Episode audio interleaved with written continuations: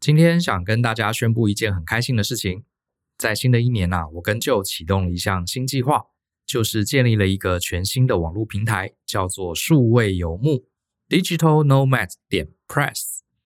这是一个专门为梦想成为数位游牧工作者所建立的知识还有新闻网站。这些年呐，我们发现喜欢工作但不喜欢上班，成为很多工作者的心声。在这个人类历史上啊，最进步也最自由的时代，却有许多人不得不朝九晚五，不是身在公司，就是正在往公司的路上。其实呢，国外从很多年前开始，有越来越多的人呐，为了追求工作与生活的平衡，开启了数位游牧之路。只要一台笔电、一张网卡，任何地方都可以是办公室。不光工作，也同步累积了生活上的乐趣。如果你也曾经向往弹性兼职、当自雇者，或者接案赚钱，甚至独立创业，总之啊，任何能够兼顾工作还有自由的方案，我建议你别再犹豫喽，现在就开始计划，因为啊，这已经是全球快速崛起的趋势。在这个过程中呢，就让数位游牧网站成为你的资源库，获取产业动向、数位工具、提案技巧等知识，还有吸收工作签证。跨国接案、海外金流等等情报，我们的目标是成为你数位游牧的绿洲，让你可以在这里找到族人，彼此学习，并且相互陪伴，开创人生全新的可能。欢迎透过节目下方的说明栏观看数位游牧更多的介绍哦。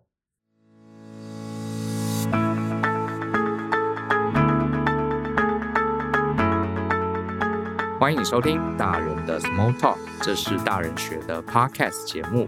另外呢，这一集呢，同时也是我们数位游牧民族的特别篇。好，那在这个非常特别的节目这个里面呢，我们固定啊会邀请到一些我觉得非常厉害的个人工作者、创业者、个人品牌或是自媒体，好，各式各样的人来到我们节目当中，跟我们实际分享他是怎么样成为数位游牧民族，他是怎么样在这个。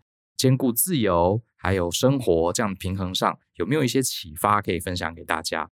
那今天这期节目呢，非常高兴，大家可能听过有一个非常厉害的这个创作者，他叫雷蒙哈，他是雷蒙三十的创办人侯志勋，欢迎你来到节目。Hello Brian，Hello 大人学的听众们，大家好，我是侯志勋，可以叫我雷蒙就好，直接叫你雷蒙哈。这个你刚刚说很多长辈叫你柠檬，对，因为。英文一开始讲英文叫 Raymond，Raymond，然后可能有些长辈不太会发音，那就叫柠檬啊也行。你可不可以跟大家自我介绍一下你这个人？好，还有你在做什么事情？我现在是一个艺人公司的经营者，就是主要就是我跟我老婆那做这个事业。现在目前主要做的可能是一些线上教学，像我在台湾有开一堂呃 Notion 的线上课程，现在有一万多人，算是中文世界不止台湾哦，含大陆就是算是最多人上的。Notion 课程，我知道那门课非常红，有最多的学员吧，然后有相对应的作品。另外一方面就是我做自己的部落格网站，对，做付费订阅制，就是会有读者，就是每年付六千块，然后我就会提供一些专属的内容，这样。什么专属内容？呃，就是跟一些你们这次主题做的蛮像的，就是数位游牧。所以我想要先听听看，Brian 对于数位游牧的定义会是怎么样定义的？好啊。我们大人学成立的这个数位游牧的平台，其实我们比较把它界定成一个新闻网站。嗯，这个平台我跟呃我的 partner Joe，我们个人的角色会比较是在幕后，我们把它变一个平台，让像雷蒙这样子的专业的，因为老实说我自己目前是一个创业者啊，比较不是传统的数位游牧。可是我觉得在台湾有越来越多的趋势是大家真的成为一个自由工作者，甚至到处走，有一个笔电，什么地方都可以工作。然后我们想要汇集这样的一些很厉害的人，然后把它当成一个平台，提供各式各样的资源跟情报。简单的说，就是把它定义成一个自由工作者的 Mobile 01。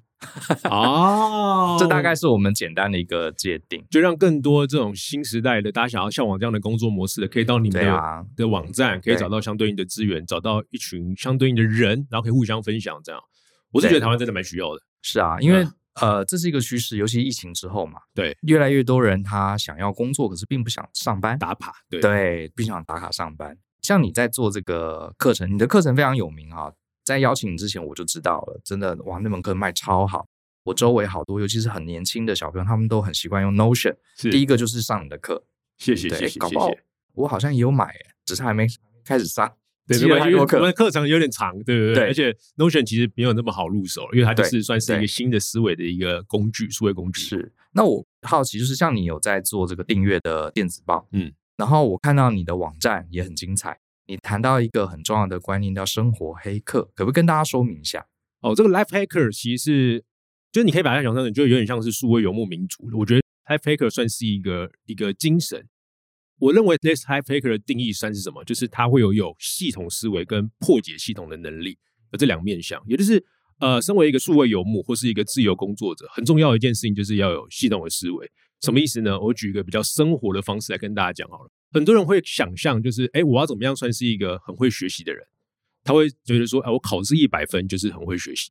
就是大部分的台湾社会的人都会这样觉得说，我在一个东西拿到认证、拿到高分，就是一个很会学习。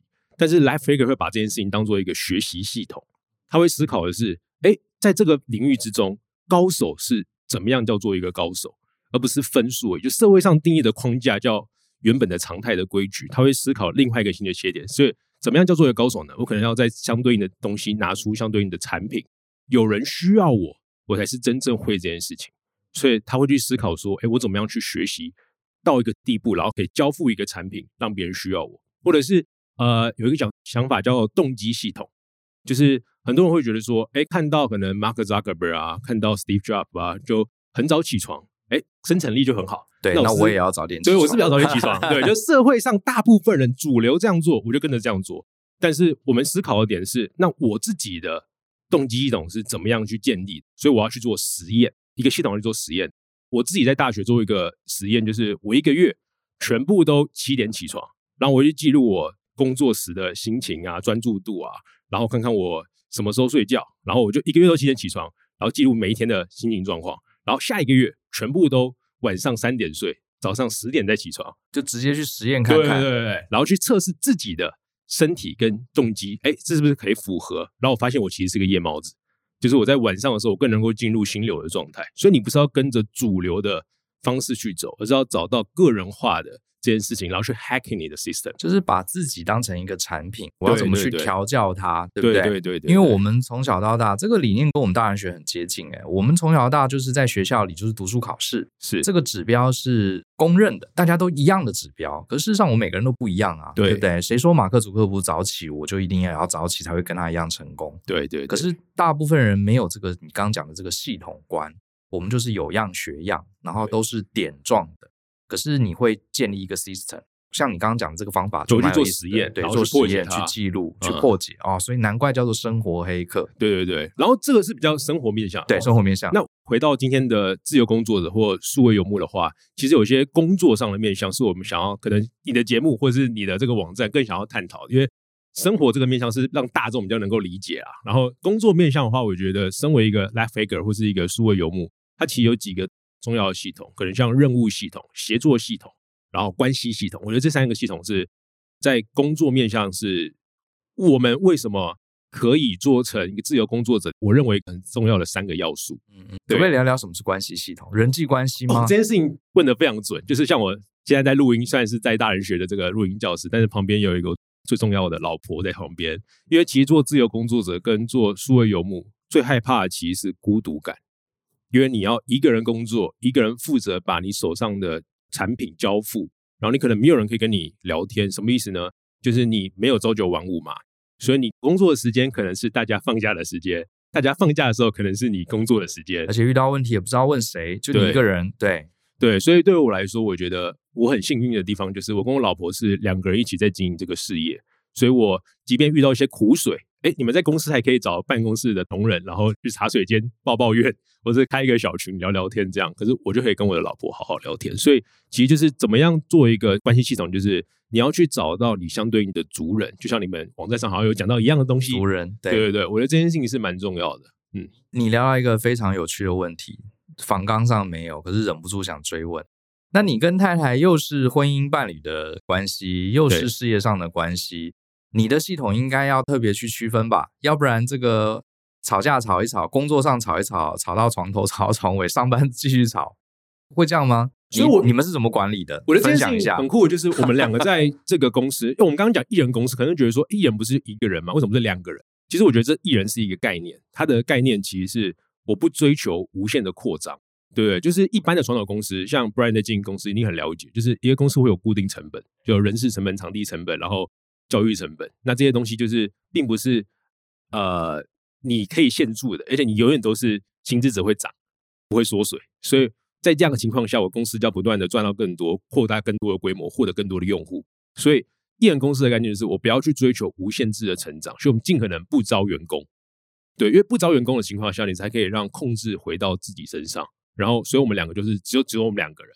那我们两个刚刚讲到不吵架的一个核心原则，我觉得有几个点。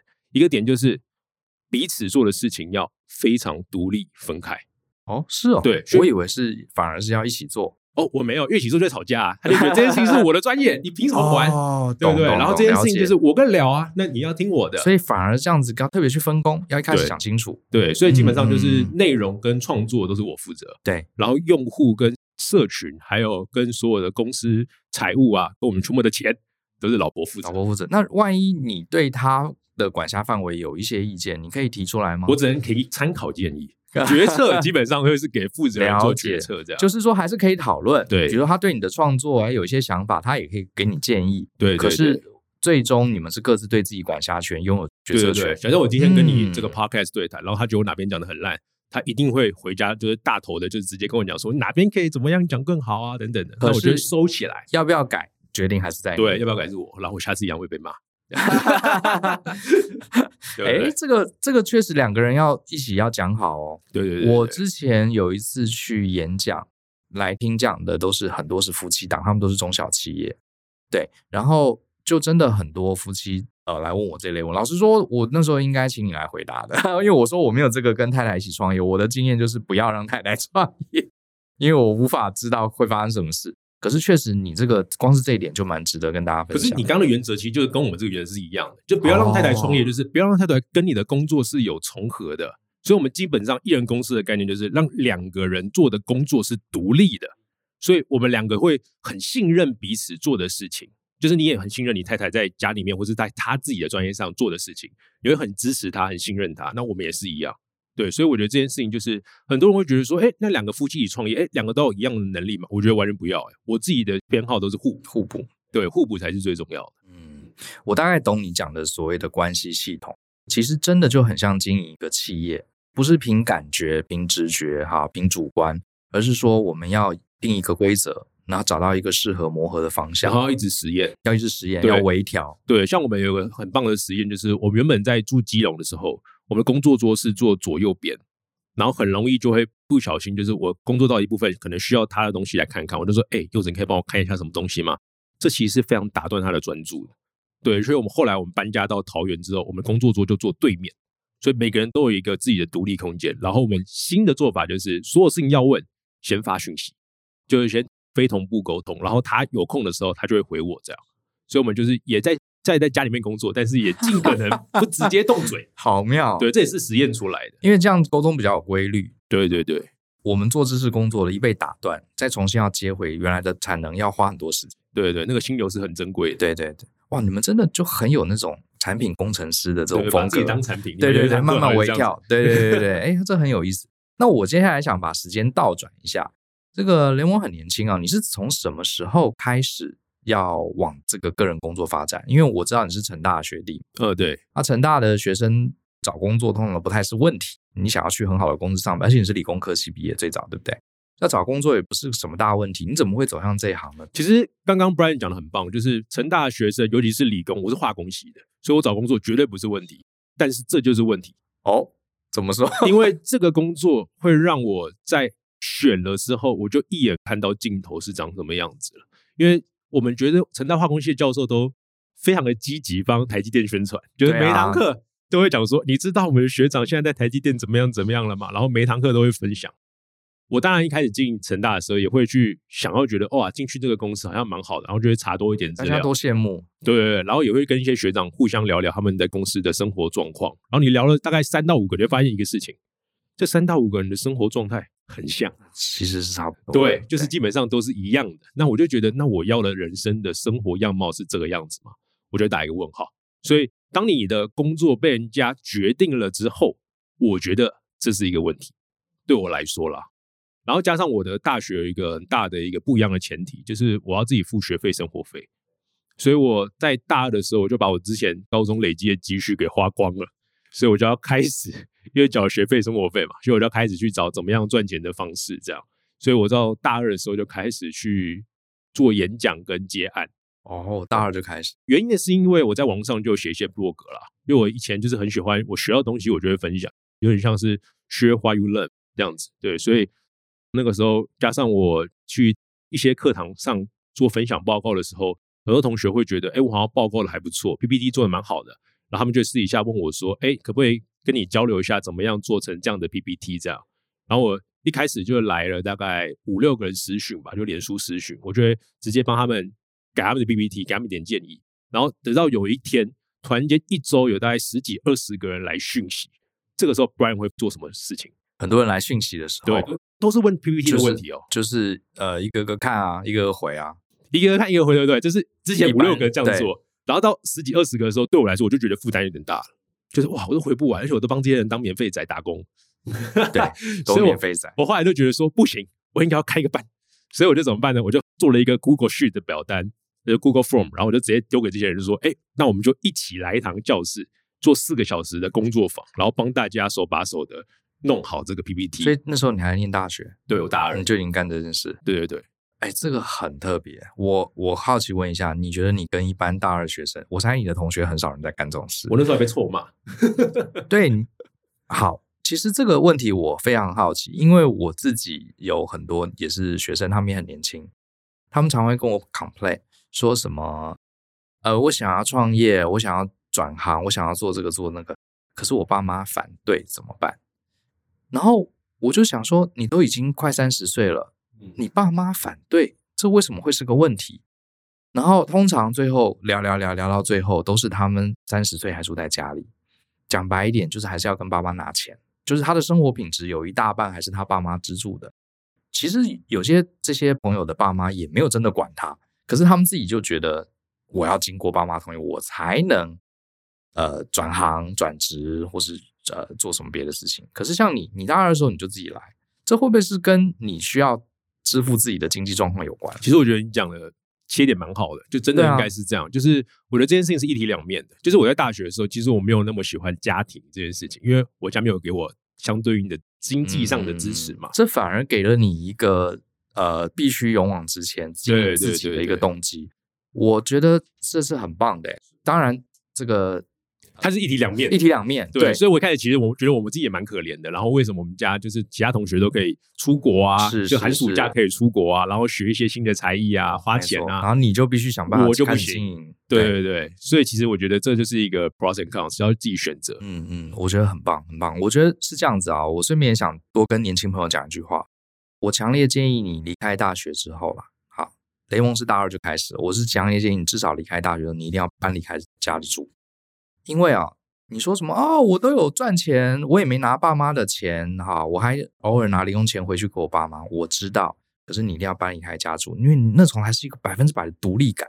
对，对对，你突然发现你要应对房东，然后你要自己去接网路，然后你邻居很吵，你要叫他闭嘴，然后你要自己找东西吃，注意自己的健康，然后要自己赚钱，你就会发现钱很不够的，然后你要处理很多人生大小事情，那一刻你会突然觉醒。这个世界上，就算有再多爱我的人，我还是唯一能对我自己负责的，只有我自己。对，我觉得这个觉醒很抽象，可是我觉得你一定要越早体验越好。而且我觉得这件事情，就是如果你做得到像 Brian 讲的这样子的话，其实你就已经某种程度是所有游牧路上的一个实践者。对，因为你其实是为自己的生活、为自己的工作、为自己的金钱收益，或者是为自己的金钱支出负责的人。是，这个非常非常重要。这个。呃，我们叫 ownership，就是对，呃，彻底的对自己人生的拥有权。你想要当说游牧民族也好，你想要当自媒体，anyway 都好，你可以跟呃雷蒙学一些 Notion 的技术，你也可以来我们公司上什么 Excel 课。可是我觉得那些都比不上最核心，你是真的要自己站起来。对，那个 mindset。对，我觉得最简单的方式就是不要跟家里住在一起。真的，真的，这个差很多。真的，真的。我自己就是从高中毕业，我是台北人，我念成大。我不是因为念了成大我才搬离家住，其实某种程度我当时有考台大，我有点故意 填很远的。我发现这个决定对我后来很有帮助。真的真的。对，虽然那时候我还是呃，一直到大四我还是有跟爸妈拿钱啦，可是你已经感受到你必须控制这个钱，你必须养活自己，所以那时候发现钱不够还去接家教，你就慢慢就有一种感觉。对，所以其实回到数位游牧的路上，也就是这样，就是呃，很多人会现在应该很多人有这种状况，就是我在一个公司，哎，可是我又想要自己工作，哎，我又不想要朝九晚五，那我怎么办呢？其实我觉得你有两种方向可以去思考，一个思考就是，如果你真的不是极度讨厌你的工作的话，其实你应该发展的应该是副业，而不是直接离开职场。对对对，因为其实直接离开职场的时候，第一件事情就是。并不是每个人都适合这样的生活，因为很多时候你离开职场，回到刚刚讲的那个关系系统，你会直接面临一个极大的孤独感。如果你又没有相对应的人可以跟你互相倾诉、跟你互相交流的话，然后我觉得这件事情在一般人是没有办法承受的。那第二件事情就是你需要一点点的副业的这个 side project 的时间去验证你的产品、你的市场是不是真的有需要你这个人。很多人会觉得说，哎，是不是要直接离开或裸辞？除非你已经有验证相关的市场，你才可以直接裸辞。我的建议都是这样。虽然说你们做这个媒体平台，应该在推广大家要成为自由工作者这件事情，我反而每次去相对应的主题演讲的时候啊，我都会第一句话我都会上一个 slide，就走一篇就解说别人的故事在他身上是故事，如果你直接照抄，可能会变成事故。对，真的是这样。对对对，所以我我都会希望跟大家讲，就是其实自由工作者他并不是一个非常就是像很多 YouTuber。就会拍的，就是非常的，就是都是旅行工作啊，在海边打电脑啊，咖啡厅这样。我自己实际上去旅行工作的时候啊，我认为其实工作跟旅行其实是两码子事。我跟老婆是这样啦，可能七天嘛，那就是礼拜一认真工作，礼拜二跟礼拜三认真玩，第三天玩累了认真工作。对，所以不会三天都玩，因为真的很累，所以就会变成是其中有一天排认真工作，就是这样子去做调试，而不会是什么一边旅行一边工作。我觉得这件事情是。很难的，而且很多国外的咖啡厅也没有网络。你讲这一段其实也是你这个 life hack 过，对不对？对实验过的，实验过的，发现哎，我们很适合这样的模式。所以我其实觉得你讲到呃目前为止，跟我在呃有一场讲座《天赋热情》讲座里面讲的核心概念很像，就是我们其实都不了解自己。对，我们每个人都是独一无二的来到这个世界，可是我们从小一直念到大学，学的都是标准的教科书的东西。是对。可是没有一门课教我们去了解自己，去实验自己。所以，我可不可以说，生活骇客其实是一个了解、彻底解构自己的一个工具？对，或者是它是一个 mindset，就是一个思维。就是我们在听到任何的事情或者学到任何事情的时候，你要去思考的是这个方法在 Brian 身上，哎，在谁谁谁身上很能用，但是我要想办法。在我身上试试看，我到底适不适合，或是因为像是 Notion 又有一个模板嘛，很多人都讲说我要拿 Notion 的模板。我在教我同学的时候都会讲一句话，就是你可以拿人家的模板，但是第一件事情就是你要先试试看一个礼拜，然后第二件事情就是把你不需要的内容全部删掉，就是根据你的需求重新去优化别人的模板，而不是照着别人的工作方法，然后像是灰姑娘穿了不适合的玻璃鞋，然后一路走下去。是。那我想问一下，你刚刚讲到大二的经历，你不会有呃面临过一些恐惧吗？比方说，当你的同学们都认真在读书、准备考试，然后准备未来有一天希望可以进台积电，然后你做了这么多跟人家很不一样的事，你居然还自己跑来当讲师，然后你自己去开课，然后做这些挑战，呃，你不会担心万一搞砸了被人家笑，或是租了场地就没人来上课？赔钱了，我就说，其实很多人都很想做这些事情，可是他会怕。嗯，我自己觉得，我当时应该是怕到不行，就是我、哦、你其实也很害怕。对啊，对啊，对啊，对啊。OK，就是我当时应该就几个面向嘛，就是呃，第一个就是产品会不会有人来这件事，我是不太怕，因为我就是有前面的一个验证，对，已经有人来问你问题，对对对，有相关的需求我才会做这件事情。那第二件事情就是做的时候不是做单点式的，你要一直做嘛，就是你可能要持续的去做这件事情。那当时我们就会跟学校租场地，我当时还是跟机械系系办租机械系的教室，因为化工系不给借。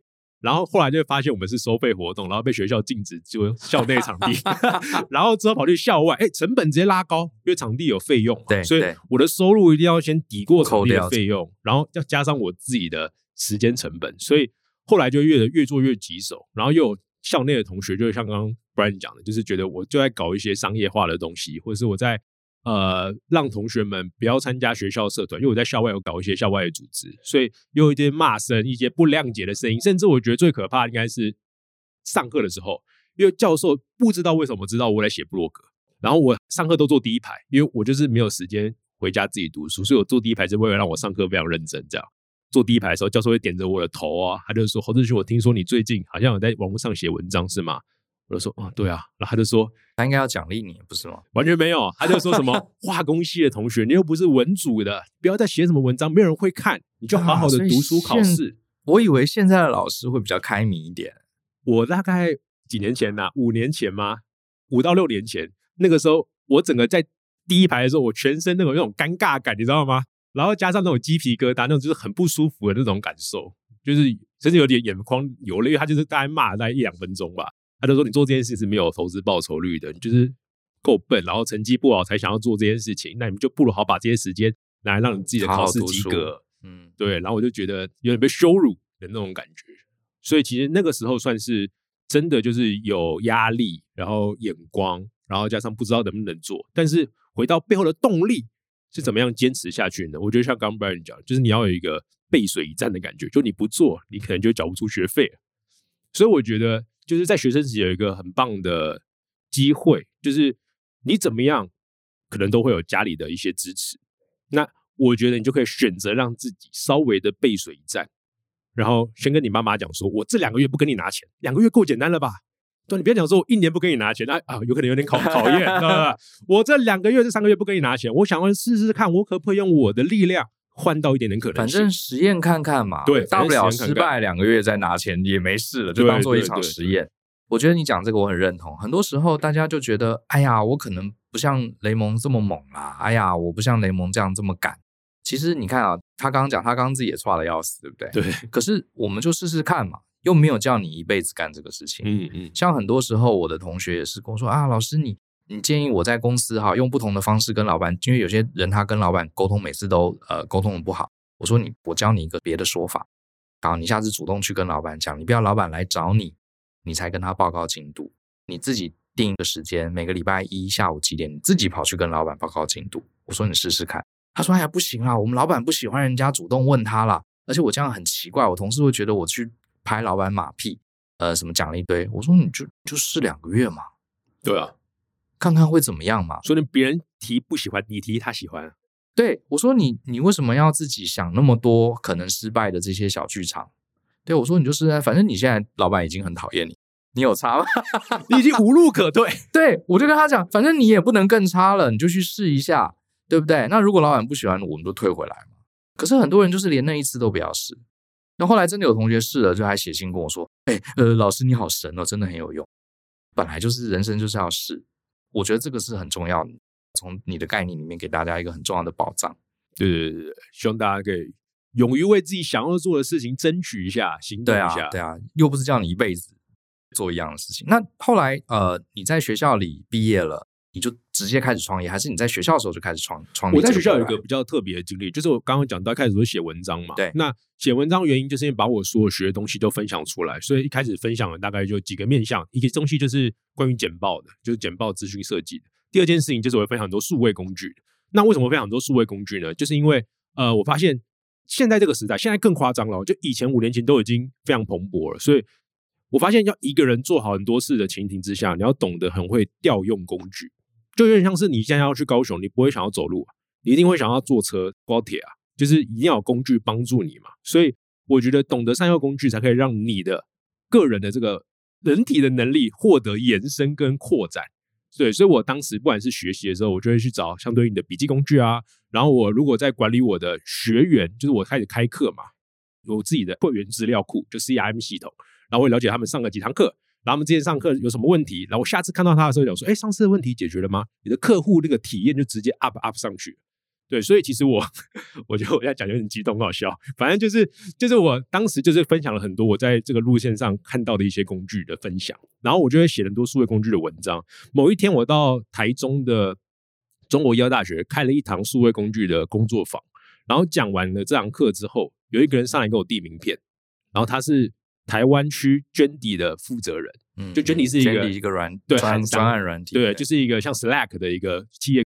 沟通工具这样。然后他是台湾区的负责人，他就说：“哎，我今天在底下听了你一整天的课程。”他还穿帽体我以为他大学生，就他其实是老板。然后他就说：“哎，你要不加我公司？就是我们有一些新的工作想要跟你合作这样。”所以从那个时候开始，因为我们韩商是在首尔嘛，然后台北办公室在在三创，然后我在台南，所以我们就开始了一个远距工作。所以我算是从大三那个时候，二零一。二零一六年吧，就开始我的全远距工作。我基本上一个月只要进一次办公室。对，现在才大三。对对，所以那个时候算是一个对我来说，算是真的初体验到什么叫远距工作的一个一个生活状态。但是我觉得这也蛮好的，因为他这个老板给我远距工作，他不是就是告诉我每件事情该怎么做，而是我觉得我那个时候跟他合作的时候，也很像艺人公司的，因为我们两个算是就是很独立分开该做的业务项筹，就他就会负责。客服，因为公司那时候两个人，我是他的那个时候的二号员工，对，所以他就负责所有的客服跟中部以上的教育训练，那我就负责所有的内容行销，就网络上的文章，因为他看到我写文章嘛，然后加上中部以下的教育训练这样，所以我们就算是非常独立的在做工作这件事情。然后我也觉得，呃，身为一个自由工作跟一个数位游牧，很重要就是，当你被分配了一件事情之后，你会愿意多做一点点。这件事情我觉得是一个判断你。呃，够不够热爱这件事情，跟看不惯你适不适合远距工作？因为远距工作，很多人觉得说是一个逃离公司、逃离工作的状态。重点只是放在不想进办公室而已。对，重点应该是你虽然逃离那个物理，但是你会更积极的沟通。我觉得这件事情是大家忘记后面那句话，就你离开了这个空间之后，我就觉得，哎，我是不是就不用跟公司报告我在干嘛？我就不用跟我的同事讲我在干嘛？我不用分享我的进度。其实没有，远距工作你更要沟通，因为你要让彼此放心。你要让彼此根知到你的工作的状况，所以我觉得我当时体验到远距工作的时候，加上我老板那个时候给了我很多的空间，然后他发现我对于数位工具、对于打造这样子的一个端管理系统是非常有热情的，所以我们在那个时候就算是我第一次吃到了原来远距工作的好处跟自由感是这样。嗯，我很认同你讲的。我在多年前我刚回台湾，从美国回台湾创业的时候，呃，我也。经历了一年多的远距工作，因为那时候在台湾刚开始创业嘛，其实是没有收入的。那可是怎么缴水电费呢？对不对？所以那时候我刚回台，因为我在美国，呃，跟很多主管都处得不错，他们就发包案子给我。他说：“这个 Brian，你离开了，你的位置可能没有办法马上补，你可不可以回到台湾继续远距帮我们工作？”所以那个时候是二零一零年，十几年前，那时候台湾根本。很少听到有什么远距工作，那时候我就开始台北跟纽约。你讲的我很认同，你就发现一件事情，因为你看不到你这些同事，而且我们还有时差，所以你就发现你要常常的主动去跟对方沟通，去讲说，我把这个报表完成了，哪些问题，然后我下次打算怎么做，你觉得如何呢？这些其实我们以前在办公室，可能老板。就没事会过来聊两句，他就在旁边，我们会不觉得我很认真在沟通。可是当你拉开了这个物理距离之后，这些事情就真的要去做。而且我很认同你讲的，你要建立一套自己的工作系统。对，对，就是让人家可以有一个界面，知道怎么样跟你工作，怎么样跟你沟通，怎么样跟你交付产品。所以当时我觉得，我对于一些远距工作的工作模式吧，就真的是那两年的时间慢慢建立起来。然后也让我觉得说，哎，我不应该去台积电，就是一个月 笃定，就是我应该要转系了。对，所以我到大四的时候，就是在捐底大概一年多的时间吧，我就决定要直接从化工系离开，不然我就太没有自由时间了。那我想呃问一下，就是如果今天不管是一个上班族，或是远距工作，或是一个个人创业者都好，他东西很乱。一下子 Line，一下子有 WeChat，然后手上的合约资料乱七八糟。有些时候去客户那边，突然客户要看一个简报，他手机里也按不出来，什么之类的。我我其实认识蛮多人，他很乱。就是像我自己在评估一个人有没有很 organized，我通常就问他说：“你可不可以给我看一个档案？好，某个档案，你会看一下我们上次的合约，或是哎，你不是说有个简报什么的？当然。”你知道有 organized 的人啊，他手上有平板、手机、电脑都好，他马上可以把这个档案叫出来。有的人就是哦，我现在这个身上随身碟没有带啊，或者是哦那个东西我放在公司。其实现在这个时代啦，云端这么会会讲这种话的，我就觉得这个人不太行。什么叫做我档案没有带？你应该手机拿出来马上就可以。要跟 access 到。对，而且要有任何档，你不能说哦这个档案我放在另外一个 NAS 里面，我现在不方便。这种讲的就是觉得，哎，你没有很 organized 嘛，对不对？好，我觉得现在的标准是这样。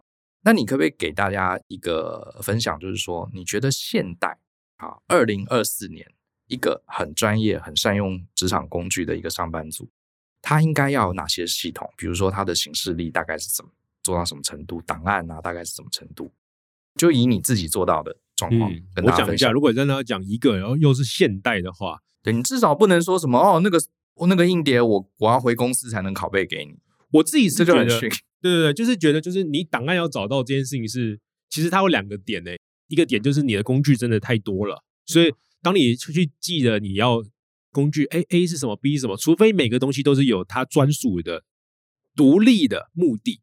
我举例来说好了，呃，像我是一只手机的人，可是有人可能两三只手机，那如果他两只手机，他可以讲得出他的明确目的，哎，他就过关。但如果他两三机手机，他就说哦，这个打电话，哎，那个呃也是打电话，可是都是打给家人，那就觉得你都是家人，你为什么要分两个电话？你有两个老婆吗？没有对不对？就是很奇怪啊。所以就是，其实我觉得就是，当你能够清楚讲出来，就是我现在就像 Brian 讲的，就是你可以问他一个档案，或者是直接把手机打开给他，跟他说，你就随便点个 app，然后，这个 app 用来干嘛？他如果讲不出来的话，我觉得这个人是没有所谓的目标。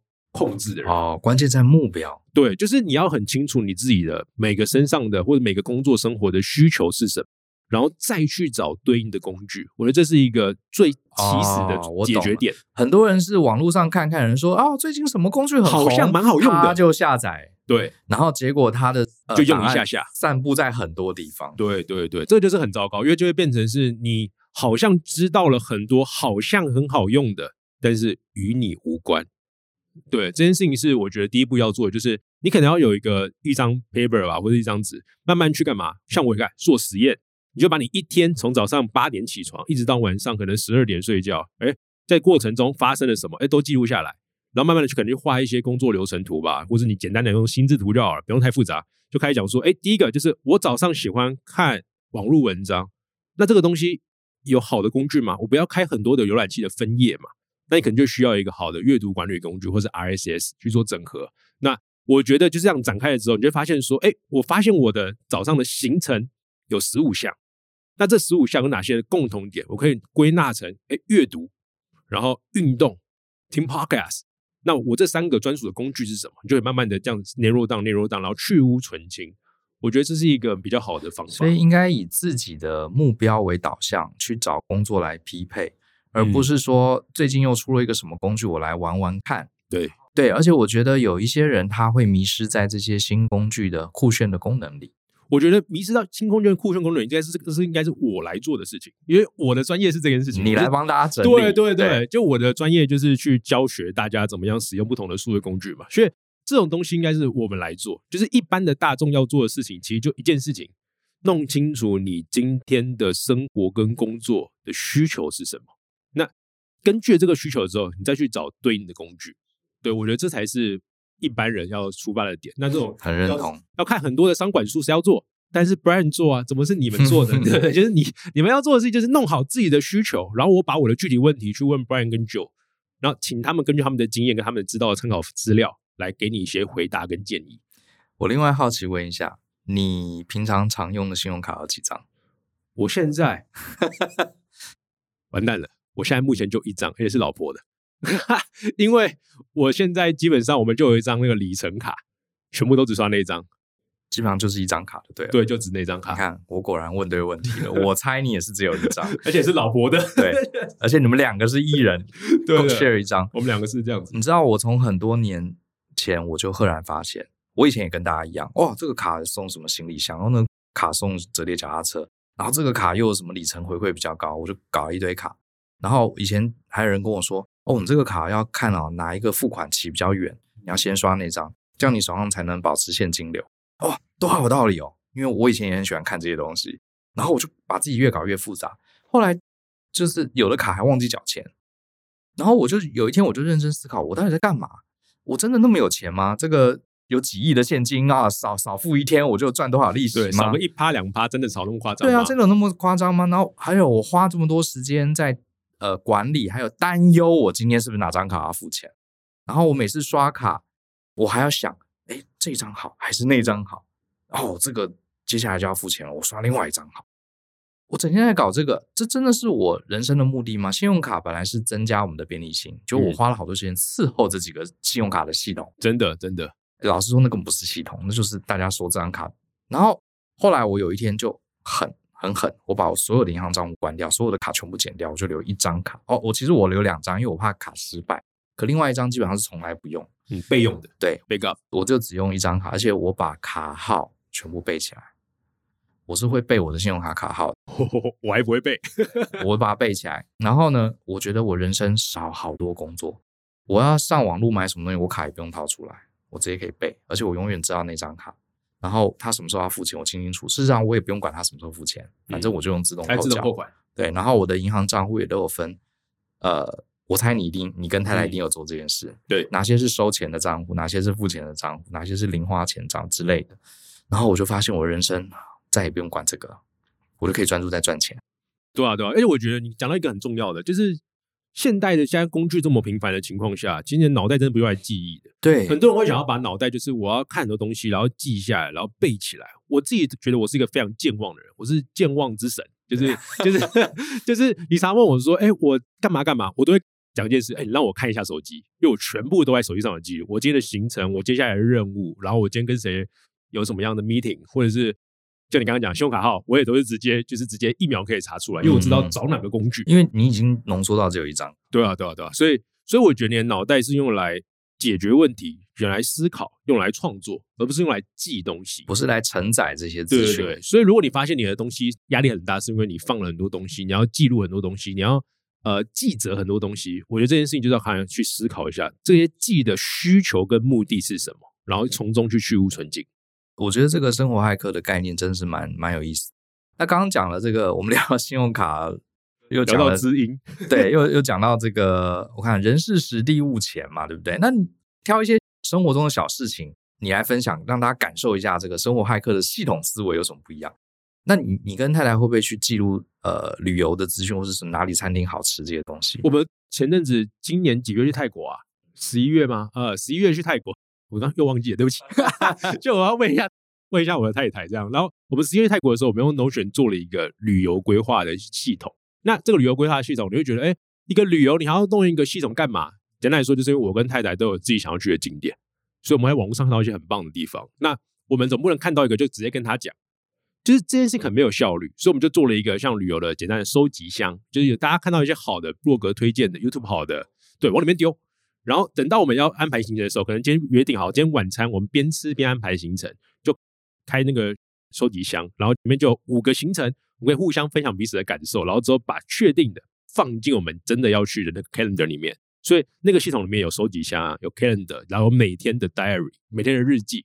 所以我每天日记会去管理我们的行程，所以我们在写今天可能是十一月三号的日记，就是行李弄丢，我们行李被丢包，然后我们就会有一个行李被丢包的我们互相的感触，然后加上一个 task，那个 task 就是行李被丢包那个领取单。对，那我之后呢，只要别人问我说，哎，我在泰国哪个印象很深刻的，我就记得我有行李丢包，我打开我的系统，点到行李丢包，还可以知道说这是十一月三号，然后我们的心情是什么。那它就是一个很完整的一个一个闭环会在那边，对，所以我们自己做一个自己的旅游的系统。所以我想到这件事，所以平常我们有些时候躺在床上，这个很很懒啊，这边乱上网。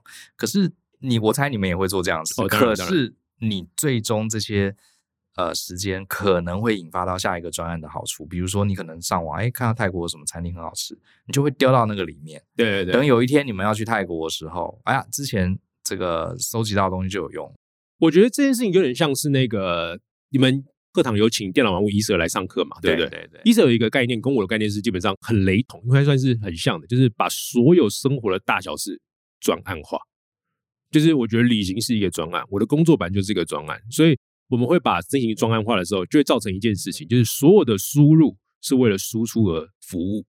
所以当我有一个事情要解决的时候，我在去浏览网络的时候，哎，我就会有一个目标，或者我知道什么东西要记笔记，什么东西纯粹爽，就是看开心的，我就看过就算，就是一个感受的提升，这样子。就你要自己分清楚你的这些东西差别在哪里。好，我接下来想问一个有点敏感的问题。好，请说。刚好太太也在旁边。其实我们呃很多人想要往数位游牧是个人工作者走，他其实第一个担心的就是财务。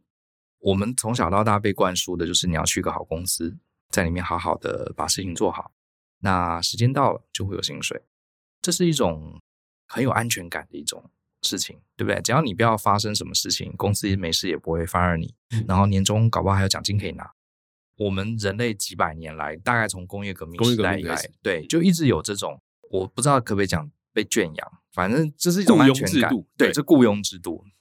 这个给人的安全感是非常非常大的，好，非常非常大。可是你要自己创业也好，你要呃当数位游牧个人工作者也好，我觉得这是第一个坎诶，因为你突然会发现下个月没有钱了，除非你要做些什么，而且呃很多时候就是钱这件事情变得不可预期。我想好奇问你们是怎么克服的？另外，如果方便的话，你觉得你跟太太现在的生活在财务上你们是满意的吗？好，两个问题。第一个问题我先回答：当收入不可控的时候，什么是可控的？支出是可控，支出可控。哎，对对，所以我觉得数位游牧最重要的一点啊，就你要避免一件事情。就像我刚刚班人讲的很好，就是我之前有做过一个我的收入表，在我大学四年级还五年级的时候，就我我转系做研毕嘛，然后我发现那个图是非常酷的折线图，它就随着时间上下的不断大幅波动，就是可能一个月赚个三千块，就是接一个案子。可能一个月约去到处演讲，然后赚了六万块，所以其实他的就像你收支是非常浮动。但是我们人会有一个很可怕的一个倾向，就当我这个月拿到六万块的时候，我可能会吃大餐、买东西、买手机、买 MacBook 这样。那这个时候呢，很多时候你的消费会一去而不复返，加上你会累积，因为你的欲望会不断增长。所以我看到很多身边的数位工作者或者是艺人公司的朋友，很多时候会陷入一个，就是我当时我的收入比较多的时候，我的支出就慢慢的涨上去，然后就回不去了。然后之后就变成是，哎，为了要赚更多的钱，开始招员工啊，开始扩张，就掉入了公司经营的圈圈套里面，然后就变得要养员工、发奖金、教育训练，然后就越做越痛苦。之后发现他为了追寻自由，反而变得不自由，反而不自由了。对，所以我就觉得这件事情的可控点实际是你的支出。那就回答第二个问题，就是我觉得我跟我老婆比较好的，就是我们在支出的情况下都还蛮可控的，就我们从。刚开始创业，然后到现在可能买了一个中古屋做装潢。我最近正在分析我们这三个月的支出跟三年前刚创业的支出什么样的差别。目前现在大部分看过去还没有 Excel 去跑了，就是目前大部分看过去没有增加太多。对，所以我觉得我们目前的收入状况是还蛮满意的，因为我们对于支出这件事情就真的是真的有必要、有目的性的才会花费，其他东西基本上不太会花钱。所以你三年前你也可以调出当时的支出。我当年就我发一个脸书贴文，所以我当时就有一个整个支出。然后当时三年前是因为刚创业，多了很多公司的固定成本，怎么找记账啊，找那个办公室的那个位置啊，所以我就特别做了一个三个月的分析，这样应该一月底之前会发。所以到时候如果大家有兴趣的话，可以到我的脸书上去找找，或是订阅我的电子报，我应该都会分享我就是这三年就是创业了三年之后我的支出的变化。你看啊，讲到这里，我相信大家应该有感觉啊，这个生活黑客还有建立一个系统有多重要。因为你没有这些系统，你根本没有意识，对，你没有意识到到底我可以花多少钱，我到底该怎么去经营。而且你不觉得有这些系统、这些资料，你整个看过，你会变得比较安全感，对不对？对对对对对。而且我觉得回到刚刚那个雇佣制的一个点，就是现在年轻人我觉得很棒，或者是一个很不一样的地方，就是他可能开始意识到，哎，虽然那样子很安全，就是每个月领月薪，然后工作做的差不多，反正也可以一样的薪水，很安全。但是这个是我想要的生活吗？呃，我觉得现在很多人开始会去反思这件事情，就是说不定我能够做我自己喜欢的事情，然后搭配一个还可以撑得过去的工作，我就很开心了。所以我觉得这个时代很多时候是科技之进步之推动啊，就有点像是 iPhone 出来之后，造成了很多什么直播行业啊、YouTube 啊等等的。所以我觉得当现在数位工具越来越多元，加它的可用性跟它的影响力越来越多的时候，哎，加上年轻人越来越有这个意识的时候，我是觉得是一件好事，但对老板来说可能是一个坏事。对，对老板来说可能说，就现在可能找不到到新的伙伴同仁，或者是找到的时候要怎么样达到一个彼此的自我实现的要求。那我觉得就是每个时代都要面临的一个新的课题。我觉得这个时代的老板本来也就要接受新的挑战，对不对？第一个，你工作上能不能给员工足够的自由？对，你不能只说哦，现在年轻人都不听话啦，都要什么搞东搞西？没有啊，你。你自己公司的制度啊、管理方法本来也就要给大家更多自由。如果他在这边得到足够自由，你有资源给他，他还是会愿意继续在你这里服务嘛？对不对？然后第二个就是呃，公司做的事情能不能让这个员工成长，对不对？能不能给他弹性？这些以前的老板可能比较不在乎，现在就要很在乎。对，就是因为如果你公司能给他的东西，他自己都能够 get 到的话，那他加入公司干嘛？是啊，对，那一定公司就是就是有一相对应的独特资源，它可以让他有不同的成长，或者说他不能人生不同的经历。我觉得这还是一个公司所在的价值。对，而且我觉得公司跟员工的合作也会越来越多元，对，对不对？不一定说是正职员工就一定要朝九晚五，有很多种啊，比如说他可以远距，他可以呃 part time，对不对？他可以用各种的合作方式。其实这些都是未来的趋势啊，这也是我们想做数位游牧的这个这个原因之一。对，因为我觉得这个趋势应该回不去了，尤其在疫情又给它加速。大家这个因为工具，对大家疫情之后，呃，远距上班发现，哎，好像其实这些科技早就准备好了，好像也不是不行，对不对？所以像 Zoom 这些公司就突然爆发，其实它这些技术早就有了，只是大家真正呃，疫情有点像是一个社会实验了。嗯。让大家更知道这些事情是可行，对，发现这样可以做到。嗯。那最后一个问题，我想要请雷蒙来，呃，以过来者的身份，好，给一些年轻朋友一些建议。就是假设呢，呃，我想要尝试看看能不能出来做艺人公司，或是做数位游牧。可是我现在还是一个上班族，你会建议他第一步，不管在心态面或是实际执行面，应该要做什么事情？有没有什么建议给大家？如果这个前提是你发现你有点想要自己。出来做数位游牧的这个前提的话，我觉得可以分成两个面向。一个面向就是刚刚讲到的，就是你的公司其实没有这么讨厌。那我觉得你可以在边有公司的情况下去验证你到底能不能持续的做。怎么验证呢？你下班都在干嘛？如果你下班呢，你就只是耍废看 Netflix、花花 YouTube，不好意思，你还是回去上班吧。就是我觉得，如果你真的要做艺人公司，你要有一个能够坚持下去的一个 routine 的工作习惯。所以，如果你下班发现，哎，你开始写部落格啊，你开始去研发新的产品，你开始去研究怎么样做好一件某个事情，可能是做好你面包也好啊，做厨艺也好，就 whatever。那你下班时间会多去花时间钻研一件事情，哎，我觉得你有搞头。那你可以慢慢的去思考说，怎么把这件事情找到市场需求，找到你可以交付的人，然后请他们还会买你的服务跟买你的专业，这是第一种人。对，就是你要先看你的下班时间是怎么样。那第二种人呢，就是你发现你现在公司真的是急招啊，就是你很不喜欢。那我觉得这个不喜欢是一个力量，就是很多人会觉得说啊，不喜欢是一个不好的事情。我反而会觉得，其实不喜欢跟你认同那个心里面那个不甘的感受，会是一种动力来源。所以我觉得你要把这个不喜欢啊，就是换到另外一件事情，就是能够推动你的动力。所以你这个时候呢，如果真的毅然决然辞职的时候，我觉得你要去找一个呃，现在。可以持续做下去的商业模式，可能还有一段 gap，但是你要不断让自己去 immerse 在那个不喜欢的氛围里面，然后去找到一个你可以做出的产品，就不要只是天天重复的抱怨、喝酒，对对对，你换成行动，对你不爽你就真的做一点事情，跟你老板证明你其实不需要他。对对对，我觉得就是这两件事情，就是第一件事情就是因为你还可以接受，所以你要看你的下班时间嘛。第二件事情就是如果你真的不喜欢了，不要只是嘴巴抱怨，就是我觉得你要 do something 出来。对，那我觉得你可以透过这个不喜欢的时候，我觉得你要去找另外两件事情，就是你发现你不满这个社会，不满这个现况。那第二件事情就是，那你能够提供什么价值？当然，你想要打造怎么样的环境？就后面这两种才是你你可以坚持，甚至发展成一个可持续经营的个人品牌，或是自由工作者的一个必要项。就是你想打造怎么样的社会，或是打造怎么样的生态，你会接触到相同的人加入到你，那你又能够提供怎么样的专业跟服务？那会让这些人跟你产生互动跟关系。简单说就是 just do it，你要做了，你才会知道怎么样是最好的。对对对，对，所以如果你停在那边不动的话，嗯，那我希望你是第一种。那如果你不是第一种的话，那我觉得在公司也没有不好啦。这就是不同的生活模式，因为你出来你会面临极大的孤独感，除非你像我比较幸运，就是有一个很棒的老婆，对不对？最后，这是我们今天最重要的重点。